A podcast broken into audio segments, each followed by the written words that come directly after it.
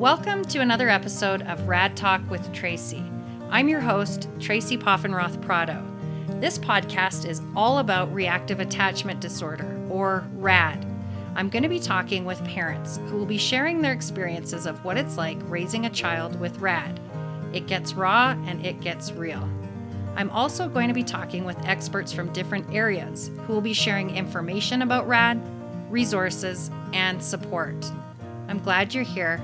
Let's get started. Karen Poitras is a therapeutic respite provider and parent coach who is dedicated to helping children and their families heal from the devastating effects of reactive attachment disorder.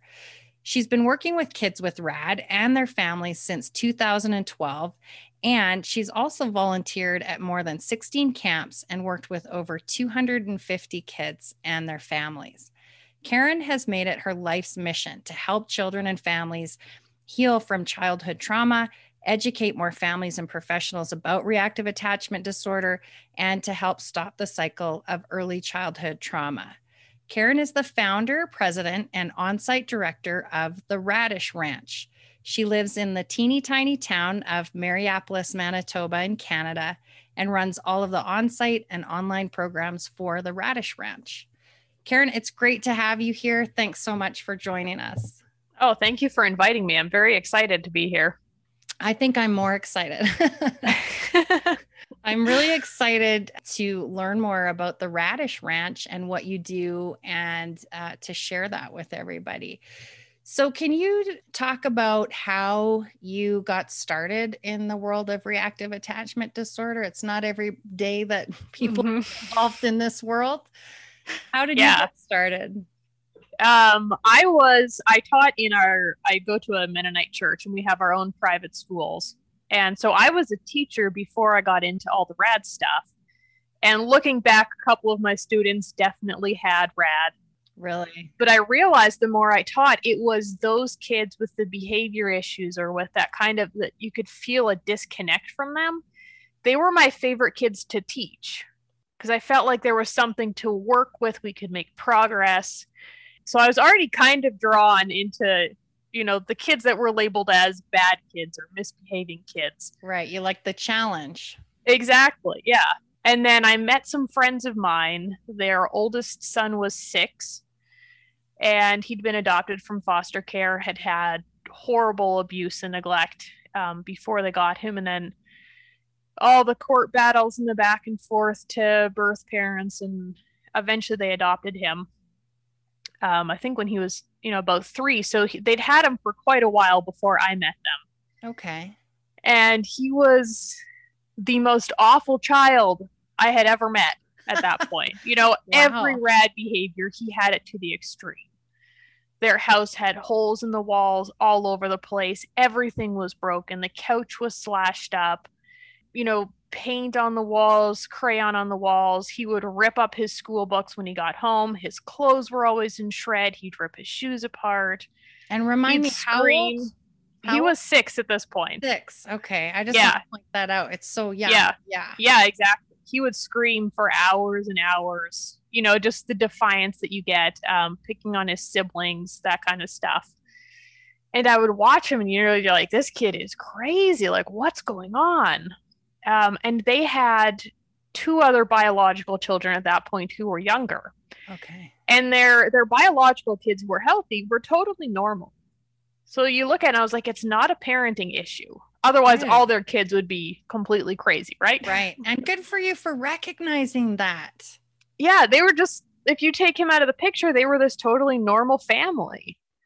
Um, so I started to spend a lot of time with them and they were looking for, you know, they got the ADHD diagnosis, oppositional defiance, um, FAS, they had dyslexia, like all of these things. And so they would spend so much money and time on these programs and resources, and nothing helped. And all he did was get worse. And their family was falling apart. The parents were so stressed out, they couldn't parent their other kids. And everything was pretty much at a breaking point. Um, and then they just searching online, they were able to find um, Nancy Thomas and her therapeutic parenting methods, and they were able to take their family to an attachment camp in Florida. And they got home from that, and the child still acted the same. You know, a week at camp isn't going to fix anybody. But the parents came back and they were relaxed. They felt empowered. They knew how to control behaviors, and their entire family changed.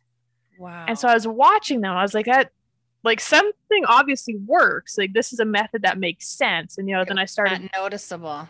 yeah, I started, you know, learning more about reactive attachment disorder and um, trauma and all of that stuff. And then I think it was two years later, after they'd been to camp, um, they were going back to volunteer. And they asked if I wanted to go with them. I was like, oh, sure. I'll go to Florida in March anytime. right. and I kind of went, you know, I, I'd watched their family, but I didn't really know what I was getting into. So I spent a week at camp learning the strategies and about trauma and therapeutic parenting and all of that stuff. And it made so much sense to me. And then I started connecting, like, oh, yeah, these kids that I used to teach, this is what they had. This is why they acted that way. So it kind of just snowballed from there. I spent the next two years going to camps and working with a couple of therapists that I had met and, you know, doing all of the online courses and reading every book I could find. Yes. yes. Yeah. And then And- 2014, I started uh, doing it full time. Wow. And so what are Yeah. these camps? These attachment camps? Is there a name for them or is it what what are they? They're sort of right now transitioning um, from one director to another. So I think the name might change. Uh, but they're Healing Hearts family bonding camps done by Nancy Thomas through um, Families by Design. Um, she used to do about five or six a year, and right now she's retiring. So it, you know, everything's being switched around, and so no one knows anymore how camps are going to go. Right. Okay. Well, Yeah. at least there's a name out there people can Google and and yes, take a look. exactly. Yeah. So wow, you learned you learned a lot. And Mhm. so you started doing the camps. yeah yeah that's how i got started and you know it was very hands on you're there you work with the behaviors you learn the the brain healing processes that we use you learn how to help parents so just being there with them you know a lot of times we just want to give them a whole ton of advice and they they just want someone to understand what they're going through and understand that they're being the best parent they can be Right. and then at the camps, you have professionals, the directors are there, there's therapists on the team. So you get to learn in this really great environment all about trauma and therapeutic parenting. right. And it's a week long. Yes. Oh wow. Yeah. Yeah. They're really great. Just the parents go, not the kids. The whole family. The whole family. Yeah. Good. So okay. parents, the kids with RAD, and the healthy siblings. And it's kind of, it's an approach that encompasses the entire family. Right. Because that's really what it's about. Yeah. Right. The Yeah. parents end up with secondary PTSD and the siblings are traumatized and you have to fix everything you really kind of all together. Yeah. That must be hard eh, or interesting. You get parents at the beginning and families coming to you exactly like how you're saying. Mhm. Everybody's got trauma, the whole family, Yeah. the secondary PTSD. Uh, what's it like to watch that week evolve from when the families first get there and when they leave? What do you what did you see or what do you see during that time? Oh, it's so interesting. Um, the families pull up. We always start Sunday afternoon is the first day of camp. Okay. Um, and they get out of the vehicle pulls up, the doors all fly open. There's kids everywhere screaming, you know, sucking up the people, being all superficially charming. And the parents walk in just like dragging along. They look exhausted. Right. They're usually really short tempered with us as staff because they've just spent however long traveling with their kids. right.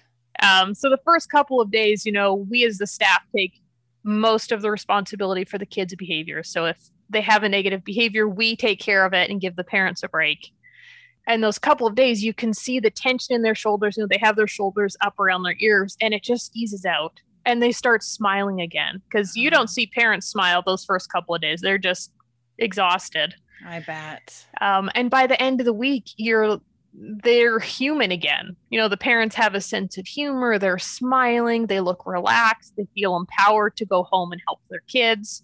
Yeah, it's an amazing difference. Oh my god, and so rewarding. What yeah. A, that must be incredible just to witness that and to it know is. that you're helping so much. Yeah. You know? Do families repeat the camp? You know, do they come back again or is it a one-time deal and then they go home and and use what they learned and implement that in the family?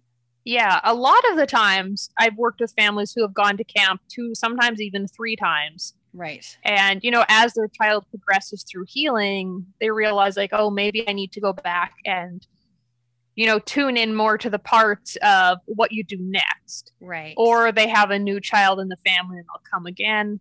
And sometimes we have kids who have been through camp once and they heal and they get healthy and they get to come back and earn what we call their blue bandana.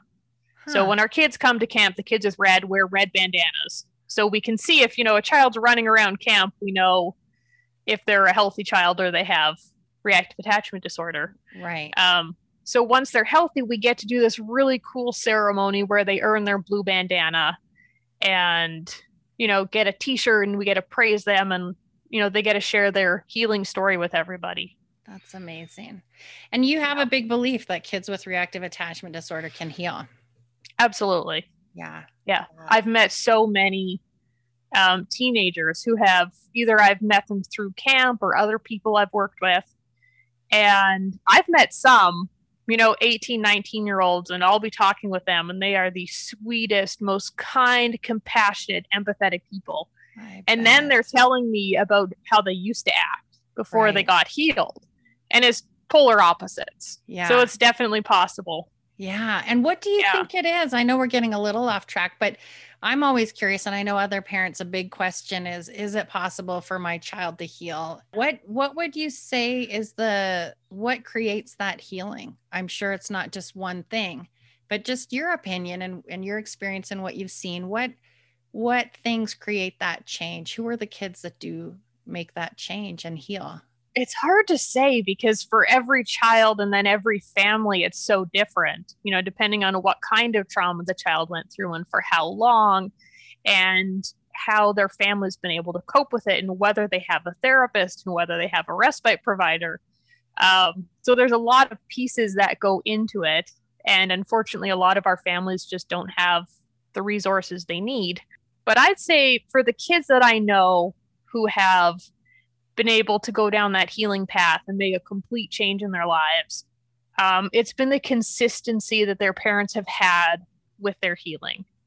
So, no matter what happened or what came up, they were able to use what they needed to do, you know, whether it was psychiatry placements, um, residential treatment, therapy. They were able to be consistent with that, knowing that their goal was to get their child healthy. Right, right. What would you say, talking about this, is the perfect recipe? Again, I know that resources are short and yeah. difficult to get, or sparse is a better word. Yes. So let's pretend a little bit in an ideal world, again, from your experience. If if a parent could set themselves and for their success and their child's success who has rad Mm-hmm. What would your ideal, you know, you're talking about um, a psychiatrist, psychologist, you're talking about respite. What would be the perfect plan if you were to sit with a parent and in a, you know, dream world, let's say, mm-hmm. right yeah. now it's a dream world. Yes. Um, what what would be all the ideal things that in a perfect world, if a family had, what would you say those would be? Yeah. I it needs to start before the child comes into their home. So, one of my big things is that foster care agencies and adoption agencies need to prepare parents, not say your child might have attachment disorder, not say this could happen, but it's rare, but tell parents you have a child with severe trauma and loss coming into your home. You need to have safety measures in place. You need to have respite providers in place. You need to have a therapist and you know ideally they would provide those resources for our families right and then you know that's not something anyone has a lot of control over. No. Um, so when I'm yeah, when I'm talking to families, I tell them get a respite provider. Um, and I like to have families get a break once a week, even if it's just an afternoon or a morning or an evening or something, so they can go out. But that break that they can look forward to. And then once a month, have the child out of the home overnight. So parents can sleep in. There's healthy kids. They can kind of have like a more relaxed, you know, chill sort of day. And that's hard to convince parents of because a lot of the time with our adopted kids, parents feel like it's their responsibility. Oh, They're the ones yes. who adopted this child. They need to take care of them. And then they also think no one else should have to deal with their child's wacky Yeah. behaviors. I yeah. agree. And I'm a rad mom and I agree Yeah. percent because um, it is really hard to convince people to get out of that. It's almost a cycle of hmm control, and that that Yeah. responsibility sends you down a rabbit hole. Yeah. of, I don't think you even know what's happening, but you're trying to control your emotions. You're trying to hmm control your kids and everything that's happening in the family. And then you're trying to control getting your kid better, all the things that you can look Yeah. for and uh, taking care of yourself and stepping away from that and letting go of that control or letting go of the expectations on Mhm. yourself. Yeah, I would agree 100%. That's a tough one. And change Yeah. the system, but good start. Yeah. Yeah. Yeah. And then I always tell them therapy. The child Yes. needs to be in therapy with a trauma and attachment therapist, not just trauma, not just attachment, because those both leave out necessary parts. right. Finding one that actually works with kids with RAD is ideal, but hard to find. Yeah. Yeah. Um, and then therapy for the parents, whether they're in couples counseling or just individual therapy or they have a life coach. It's so important that they have a place where they can go and be validated and heard. And, you know, because our parents end up with depression and anxiety and secondary PTSD. They often have their own childhood trauma. Yeah. Um, so to be able to work through that in a safe place can really help families to be able to stay together. Right. Right. So changing the system, making that time for yourself to have some respite Mhm. and for your an, an overnight and getting Yeah. some therapy and coaching. Gotcha. Yeah. Mhm. Good. Good. And Because you know, even if those things aren't available, I think just hearing that that's a good plan, you know, Mhm. that's something then maybe we can all strive for and seek out if we know the essentials that are going to help us and our family. Right. So thanks Yeah. for thanks for sharing all that. Yeah. Yeah.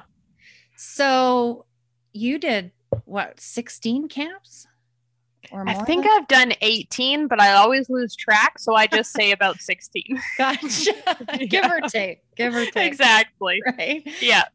And so you've worked with kids and families. So tell me a little bit about where you went from there. So you started doing these camps. You Mhm. attended one just to see what it was like, and then you helped run them and work with the kids and families. Uh, what's what came next? Um, I started doing respite care with uh, Nancy Thomas. She does, um, can't think of the word, therapeutic parenting. There you go. That's how tired my brain is today. right. um, and we we worked together so we would both go to a family's home and stay with them for about a week and i would do the kid part so i would watch the kids do respite care work them through their chores and their daily schedules homework all of that kind of stuff and nancy would coach the parents um, and then you know we'd work together to help the parents you know put all those pieces together so doing that was really great because I could be in the family's home to see, you know, this is what it's actually like. Because when you're at camp, it's a different environment. There's the schedule is, you know, somewhat of a schedule, but nobody lives like that at home. Right. It's not the natural home environment. That's really Exactly. great that you got to. Yeah. Yeah. So it was really there. great to see families because they would tell me stuff at camp, you know, this works here, but what do I do at home? Exactly. I would be like, I, I don't know. I don't know what your home life is like. So being able to go into families' homes and see, like, okay, this is what you're actually dealing with. This is the situation. This is how your house is set up. This is how many kids you have and what activities they have and what your neighbors are like, you know, sometimes. Oh, definitely. Yeah. yeah. Yeah. And then there's um, I would meet therapists at camp or through my families, and I'd get to work with them. So, you know, join in therapy sessions, do respite for them during therapy intensives. Wow. An Yeah. incredible, incredible experience that you've gained. Yeah. You've been really Yeah, it's been fortunate to be Yes. connected with all these people and see and learn from them. That's incredible. Yeah. The Radish Ranch, how did that start? What is it? What's Yeah. What's it all about? It started because I couldn't find what I wanted. That's so I was doing these camps and you know we we generally there's Nancy Thomas who runs them and then we usually have a camp coordinator more you know closer to the actual location we host them at. And so we usually do them at like Bible camp type places. right. So you have to rent the campground. Then you have to have a dozen or so families to be able to be cost effective to actually pay for everything. And it was a lot of stress. And I was trying to host a couple here in Canada. And because of our weather and school schedules, nothing ever worked. And I was like, you know, ideally, camp shouldn't be a dozen families where your resources are stretched thin. It should be four or five hmm so I couldn't find a place. I was like, well, we just need to, we just need to make our own. Good for you. yeah. So and then COVID happened, and that's all plans have all gone out the window for now. Right. But yeah. yeah, ideally, it was that we'd have our own place where you know we could host those camps, a couple families at a time, and then also um, do an extension of what I do now, which is have families come to my home. So I wanted to be able to have the entire family come because sometimes going into their home helps you see, you know, exactly what's going on. Right. But it also means our parents are still trying to do their everyday lives on top of learning everything. And Mhm. sometimes our kids just feel like that environment has been a failure for them and they can't succeed there. So taking them out of that to learn can often boost their healing. So I wanted to be able to have a place, you know, where families could come, the kids could stay um, with me and respite care, you know, overnight so the parents can get a break. And, you know, we'd be able to bring in a therapist if we needed one. We'd be able to bring in the family support system. So extended family, friends, their local respite provider. So we could kind of train everybody all together. Right. And I'm glad you brought that up because I was going to ask if you include extended family. Mm-hmm. Yeah. As much as possible. right. Yeah. Right. It's hard sometimes because, you know, especially when we get grandparents, those grandparents think I didn't raise my kids like this or use these weird parentings, and my kids turned out fine. yeah. and they see the superficially engaging and charming little child and it causes so much family tension so as much as possible we try to you know get the grandparents and anyone else on board as much as you can. Yeah. yeah And then you're raising a good point because parenting rad kids is very different and it Mhm. looks different to family members. And when I talk with other families, that's a big thing that we share or talk about. So, how would you describe what does it look like? What does a rad parent look like rather than normal parenting? So, if there's anybody out there listening, they can start understanding the the difference and why why we're parenting that way. Mhm. i think our parents people see them whether out in public or if it's your own family member or a friend they look like very mean parents. Yes. and it's that they're so worried and anxious and there's so much stress and chaos in their lives and they feel like they failed. Like they aren't good parents. They obviously haven't been able to help this child. And it comes off as really angry you know and they're just frustrated this child doesn't love them and completely you know wrecks their home Right. um, so I think that's kind of the first thing people see, rather than seeing this as, you know, a problem the child brought. They're like, these parents are the problem. They must be really awful. Right. Mean and strict and rigid. And yeah, Yeah. that's the first impression people get. and I can see that, you know, not Yep. knowing that's that's exactly what it does look like, but it's just Exactly. not not understanding the why. Right. Yeah. And I always tell people if you see parents like that, it's because you haven't done enough to help them. You know, if they're criticizing a family, I'll tell them, have you been there to help them? Have you given them a hug? Have you brought them a meal? Have you just sat down and been with them. And they start to realize that it's not the parents being awful parents. You know, right. there's bigger problems going on. I love that. So if you see, if you're a parent or a person and you see another family, think of ways that you can help versus mm-hmm.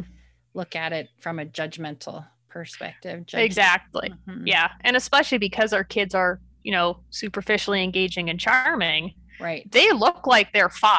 They don't That's look right. like they have any problems. Right. So. It's just at home because home is the trigger and that's where everything happens. But out in the world, they are savvy and mm-hmm. they, yeah, yeah, they know exactly how to play the game. yep, they sure do. so parents look really mean and strict. What does parenting, therapeutic or good parenting for a rad child look like? And this isn't a question to kind of train people, but just mm-hmm. more for people to understand what what these parents are doing, what we parents are doing, um, you know, behind the scenes and and why we have to do it that way. What is what is parenting a rad child look like? Yeah. I, it always, in my mind, comes down to safety.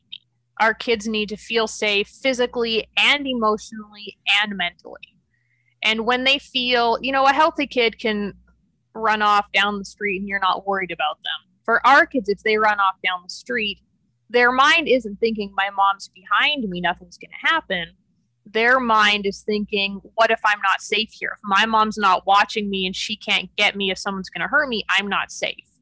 So, you know, when we keep our kids really close to us, we don't let them interact with a lot of people. Uh, when we have those really tight boundaries and structures and routines, it's all for safety. Right. So they need to feel physically safe that no one's going to hurt them, they can't hurt anyone else, and then emotionally safe. So that you know it's that feeling of safety they have the felt safety. Um, so once i kind of explain that to people some of it makes a little more sense. And then also you know out in public people don't see the nurturing that families do at home.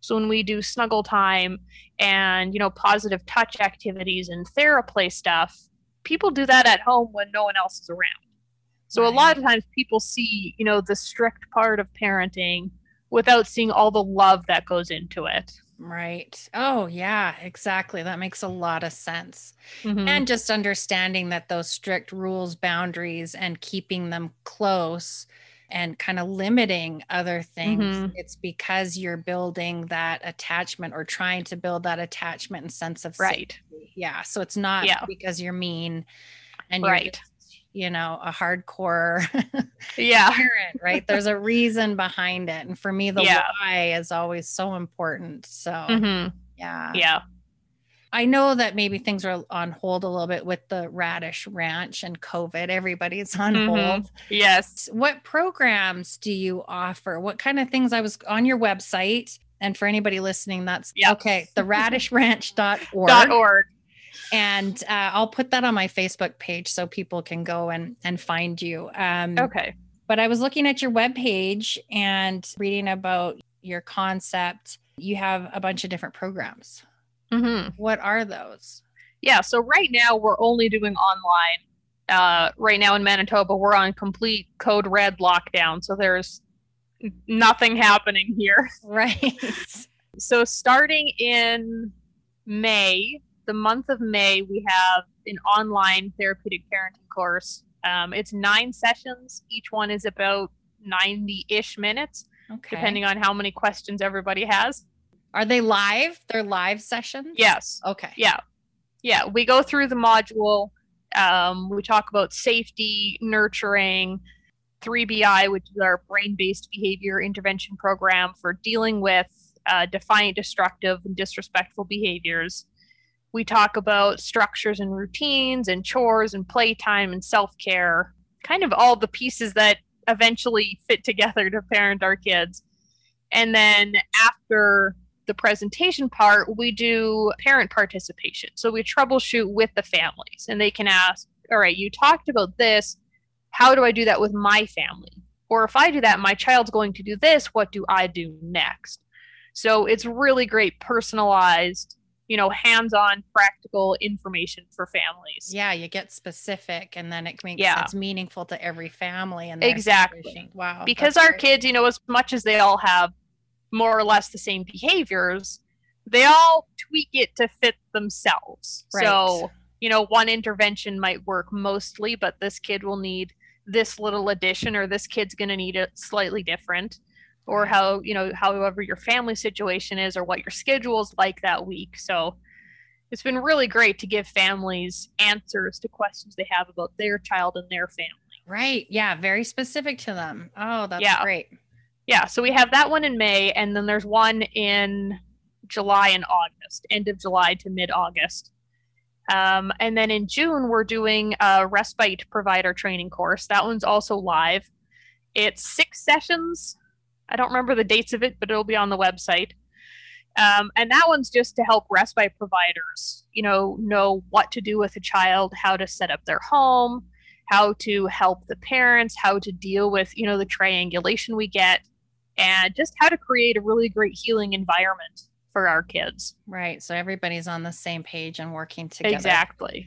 Because Yeah. without that, yeah, not good. Do Yeah. you get a lot of people applying to be respite providers? Because again, that's another area that I think is sparse. Yeah. It is very sparse. right. Do you get a lot of people applying for that or? I get a lot of people who are interested. So we also have a video course online. Um, people can go through at their own pace. And people tend to sign up for that one but never finish the course. So I think a lot of times we have people who are interested thinking like, "Oh, I could do this." And then they start reading about the behaviors and the structure you have to have and that when you're a respite provider for Child with RAD, you don't get to have fun with them and take them out to the park and do fun stuff. You're there as a safe healing environment for them. So I think unfortunately that kind of weeds out a lot of people from the respite provider list. Right. And you know, isn't that a testament then again to what parents go through because people Yeah. sign up and think it's great and they want to help and then as soon as they learn what it's really about, right? That might be Yep. a bit of a wake up call and just to point that out and then people back out. So imagine Mm-hmm. what these families are going through. Exactly. to, you know, try and be more sympathetic or empathetic towards them and yeah. that's too bad. But it's so needed, right? And Mhm. uh It is. what do you think the people that have ha, has anybody finished the respite provider training and if they have who is that ideal person or what would you you know tell people to help encourage them to maybe consider it hmm Um, I've I've found generally that people who finish the course or who join the live courses are already connected to a family that they want to work with. So it'll be their best friend or their nieces and nephews that they want to help, or you know someone they've come in contact with. So they already realize this is what the family's dealing with, and we want to help. Right So that's kind of been- firsthand. Yeah, that's been our most successful participants. gotcha so they know what it's like firsthand and they're connected to somebody they care about and want to help them Right. kind of on that deeper level yeah Yeah. okay when things open up what is the what is the hope or the vision for radish ranch Um, the next step, which we were going to do last year, and of course we didn't, um, is having RV hookups and RVs put onto my property here in Mariapolis so that we can start to have families come and stay here more. So, right now, when I have a family come and stay, the kids stay at the house so that the parents can get a break. But the parents have to drive about 30 minutes to get to the nearest motel where I live. okay And it just means, you know, they have to rent a vehicle and they have to stay at a motel, and it's extra time and expense and stress for them. Um, so we want to be able to have RVs on site where they can stay. It's private for them. They have their own space, and they can, you know, get more of a break and be more ready to learn during the day. right and are you set up for that now ready to go or is that what you're going to be working on so that when things do open up you're ready That's what we're going to be working on. Yeah. Good well you've got some time Yes, I think so. right right and Yeah. is it only you do you have other people that help or is the vision to grow that as well the vision is to grow it. So right now it's just me um, doing the programs. Uh, another thing with having the RVs here is that we can have another person or two people come and stay here. So whether it's respite providers that want to be trained, it's a therapist that we have come in, it's someone else, you know, wanting to work with us here at the ranch. Right now, just logistically, like there's a lot we can't really do. Right. So yeah, we have a board of directors, so you know they're there to help plan the programs and the next steps and you know what's going on. But as far as you know working directly with the families right now i'm the only one right but i love that even right now you're managing through covid and you've got these online live trainings coming up you've got the on demand mm-hmm. course that you're talking about that people can come to and you've got a lot of resources on your page as well yeah right and do you do yeah. one-on-one coaching or is it right now the the group sessions is that what you're finding you're doing more of um, more of that, but we do. There are um, consultations available on the website. I think there's 60 minute options and 30 minute options on there.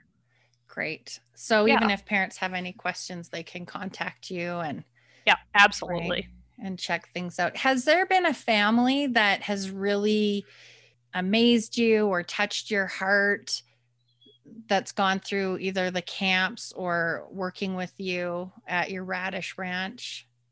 Oh, there have been so many. Yeah. I think every family, you know, even if they come or I've worked with them at camp, and sometimes our kids don't get healthy. You know, right. that's just as much a reality as kids who do get healthy is sometimes they just don't. They choose not to make the choices they need to. We don't have resources available. Okay. I was going to ask that. And you know what? You mentioned a, a word there, choice. And mm-hmm. for some reason, I get hooked on this. So I've I've met and talked with um, a couple of young adults who have healed from rad um, mm-hmm. you know and obviously it's i don't think it's ever 100% completely completely but they've definitely healed and and they have said that it is a choice mm-hmm. and so that's a piece of it isn't it yeah yeah it is which is hard for parents because we know that our kids didn't choose to be abused and neglected. That wasn't yes. their choice. And it's right. so hard to realize that they have to now make the choice to get healthy. Yeah. They have to choose to heal and to work on their brain development and work on their attachment. So it's very hard for parents to kind of let that go and realize that it's not their choice to make. Right. And what a hard choice for the kids to make after they've been through all that and if safety exactly. is at, the need for safety is at the core yeah. that's a scary thing to let go of and just get it is. and make that choice and jump in mm-hmm. yeah yeah but when they do it's definitely worth it yeah yeah yeah and do you find it helpful at these camps um other kids seeing other kids similar to them with rad and watching you know, I guess just peer models. Is it the mm-hmm. same within a rad group of kids? You know, we learn from our peers and sometimes we admire or notice something in somebody else and that makes us want to change ourselves. Do you see that happening? Mm-hmm. Yeah, we definitely do in different ways than what you would imagine with healthy kids. Okay. Um, how so? Sometimes, you know, I'll have a kid I'm working with and there's another kid screaming and kicking on the floor and calling them on the F word and they're kind of do i do that? Is that what i sound like? And then they're i'm like yeah that's exactly what you do when you're at home. Oh and that they start you know if their brain is at the stage where they can realize that they're like oh that sounds horrible. Like i don't want to be that kind of kid. Um, and then our kids are also very motivated to be better than everybody else. So right. if they see like wow that kid did his brain shifter and did his process really fast and got to go have fun I'm going to be better than that. So they start to work faster and get their brain going. And, you know, the more times they can do that, the better habits they build and better brain pathways. Right. So, yeah, the, the peer group mix at camps definitely can be helpful for that. Yeah, it sounds motivating and mm-hmm. uh, or they get motivated to make that that change. Yeah, and it's also helped a lot of our kids. The camp we do that they have every year in Florida used to. I don't know if they still do there's a large group of rad families there that are connected to the therapist who runs the camp and a lot of the kids once they get healthy they come back to volunteer at camp wow. and they always share their stories you know, of what they were like and what their healing journey was like. And so the kids with RAD who come to camp, they see these big kids who, you know, in their minds are really cool. And then they realize they were just like me. Wow. I did those same things. So if they could be get better and they yeah. could choose to make healthy choices, maybe I can too. Right. Yeah, you get to see success, yeah. right? Somebody else yeah. did it because a lot of the times our kids think I'm the only one who's this awful. It's me, right. it's my problem, nothing's going to change. Yeah. So when they see it, the possibilities, it can really give them a boost. Yeah. Yeah. I know population size is different. We talked a little bit about this before the interview, but Canada versus the US or other countries, RAD is everywhere. Oh, yeah. Yeah. Definitely. Yeah. Um, I'd say as far as resources, we're a little behind in Canada. And I still haven't decided if that's just because our population is so much smaller. Right. Um, I know a lot of the trauma effects we have in our Indigenous population aren't counted in with the rest of Canada because our Indigenous communities have their own resources. So a lot of that I think is there, but we don't necessarily hear about it if we're not directly connected with them. Sure. And I know, you know, as far as residential treatment centers, kids in Canada often go to the states because okay. we just don't have we don't have it available or we don't have enough available. Okay. Yeah. And other countries, um, Australia has done great work with attachment disorders and trauma work. So I use a lot of resources from there. Yeah. Gotcha. In what way? How are they excelling in that? they're very upfront about caregiver burnout, which I think is a big, big thing. Yes. And I think in our culture here in North America, it's that parents always have to be in charge and on top, and super mom who can, you know, adopt kids and still run marathons and run the school bait group. And that's what people think they need to be or what they need to do. Unrealistic and expectations. Exactly. Yeah. And in Australia, you know, all of the resources and content I get from there is caregiver burnout is very understood and right. providing parents with breaks and resources and self care. So I think that's a big piece that they have going on there. The understanding, and they're just really upfront and honest mm-hmm. right away. Yeah. Yeah. Taking care of the parents so they can in turn take better care of their kids. Right. Right. Yeah.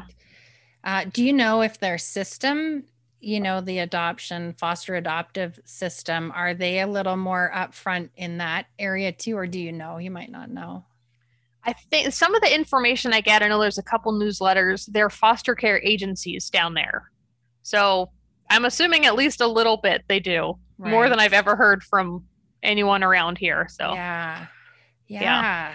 And what what do you think it is? This is probably a bigger question than we can tackle ourselves in today, but I'm just curious on opinions or thoughts about the foster adoptive system, either in the US or Canada. Uh, we talk about how it really needs to change in order to prepare families before these kids get to mm-hmm. your home for the kids' sake and for the family's sake. What mm-hmm. what do you think or what if you were talking to somebody in that group, what would you recommend? What what are the suggestions you would give them that would really help these kids and families? Yeah. Um that when a child is placed, you know, especially and unfortunately these days the only reason kids go into foster care is severe abuse or neglect they're not getting pulled out because their parents love them and just can't take care of them. It's something extreme has happened. Right.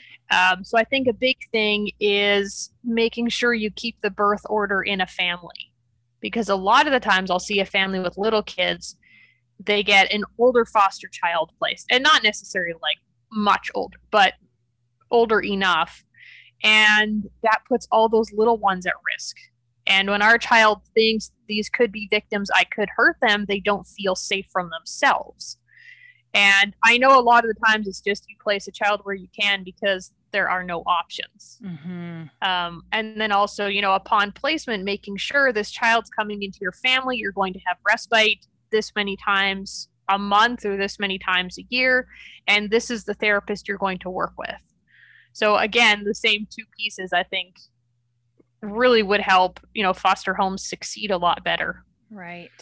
I had a, a friend when we were going through our rad experience and just reminding me and and noticing that too, which I thought was great for a friend, was just noticing that what we were going through and that the child came to us already, you know, I hate the word broken, but shouldn't have been in our home without certain things being addressed. Exactly. Like what you're saying. And it helped me to, you know, kind of take some of the blame from myself or that mm-hmm. pressure. Mm-hmm. Is that if a, if a large system isn't able and capable to handle it or deal with it properly, how are you as one parent supposed to exactly. you know, navigate this world? And so yeah. that was really helpful. And I think too, you know, it's interesting because before being a rad mom, trauma and neglect and abuse was one thing to me where I, you know, mm-hmm. you felt really bad for these kids and what they've gone through. But then raising kids who have been through this extreme trauma and neglect and abuse, wow, it's been an education in what what yeah. that really does to a child. Exactly. That I don't think people get to see firsthand, you know. No. And a lot of people still have the very misguided belief that all a child needs is a loving, stable family. Oh, I'm so. So glad. once they're adopted and they've been rescued, right, everything should be fine. Yeah, just enough. And it's love. not. They bring all of their trauma baggage with them, and more insecurities, and more right. fear, and more trauma from you know losing. Even if it was an awful place they were at, they still lost that place. Right. So you know, yeah. loving, stable home doesn't fix it. That's right. Oh, I'm so glad you brought that up. Thank you. Yeah. Yeah. Not enough love can make a difference. Not that it's not a good thing. They need love, but Oh, exactly. They need right? that too, but they need more. they need a lot more. Yeah. Yeah. Yeah. Is there anything else you'd like to share or offer to families, friends, and family of families with RAD or an experience to? But is there anything else that you'd like to get out there about yourself, even or or the Radish Ranch? Yeah, I think you've covered it mostly. Okay. I mean, I could talk for days about this subject, but I know. I know. Yeah.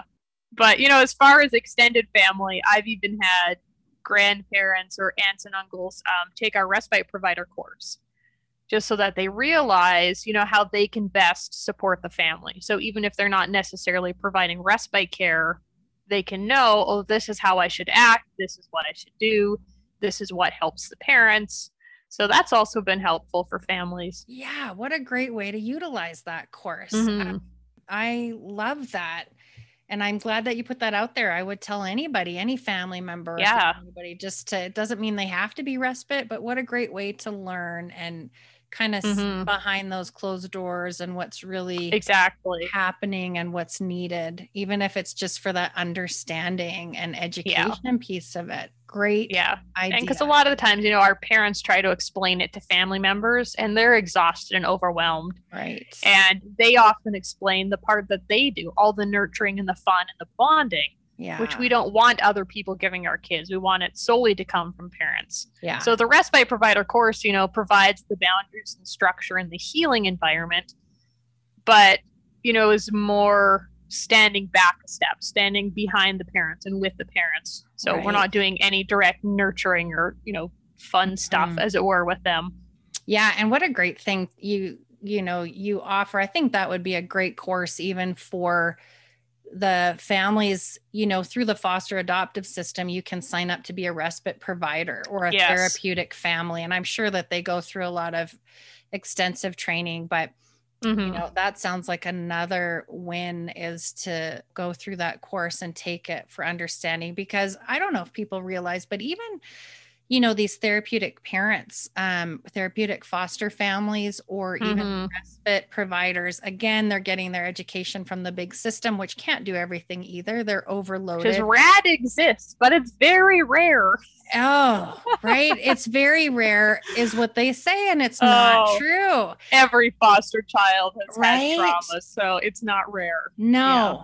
and so um but for them to to take that because you know I think people don't realize that those people are not even very equipped as mm-hmm. and which makes them uncomfortable as well. But I know that we yeah. we used respite in the city where we adopted our kids and they were there for a weekend and we thought this is going to be the greatest thing and it was an, an older couple but our kids came home telling us that uh, they were allowed to call them grandpa and grandma and Mm-hmm. uh, that they didn't th- they thought their bedtime was too late and who knows about that part that could be the RAD manipulation You never know. you never know but the grandma grandpa thing was real and it really Yeah. surprised me because that lack of boundaries even without a child with RAD and Exactly. so sometimes Yeah. so for us that respite we didn't trust our respite care and so Yeah. then you know so it's just as important for i mean everybody needs to be on board right Yeah. And I find a lot of the trainings, even the foster parent training that comes out of our foster care systems, is very hypothetical sometimes. Like it's Ah. this might happen, or when a child does this, they need to feel safe in connection. But parents want to know what do I actually do right when that happens? Like, what do I do? When my child won't stay in timeout, what do I do with them? Right So the programs that I've developed, you know, is very much based on just practical hands-on information. This happens, do this. When Yeah. you see this happening, try this behavior, this action for it. right So I think that's also kind of a piece that's missing there is people they have this great information now about what children with trauma need, but no practical steps on what you actually do with it. Right. Well, and you know, if the system is struggling and failing families, it's great to meet people like you and keep spreading the word about all these people that are floating around out there and Yeah. available to help families and capable of helping families. And so there Mhm. is, you know, there is a place to go. So I hope people will contact you, Karen, and Yeah, contact hopefully. the Radish Ranch and reach out. And um, Yeah. you know what? One more support out there. We gotta stick together and help. Got to build our network and get it going. Yeah. really do. Yeah. Yeah. Yeah. Well, it has been fantastic talking with you. I love what you Yeah, do. this was great. I'm leaving with so much information just personally for myself. And so I think Good. it's Yeah. yeah. Thank you so so much. And Oh, you're welcome. thank you for doing what you do and stepping into it and not even being a rad parent. Right. exactly. I don't have any kids of my own, just other people's kids. right. yeah. Oh, well, thanks again. Yeah. Thank you so much for doing this and inviting me to be on the podcast. Thanks for listening, everyone, and I hope you'll be back to listen to future episodes. If you like the show, please subscribe and help me spread the word by clicking share and like. If you're a parent who needs more support, whether it's for you or your family, please check out my website at radtalkwithtracy.com and visit radadvocates.org.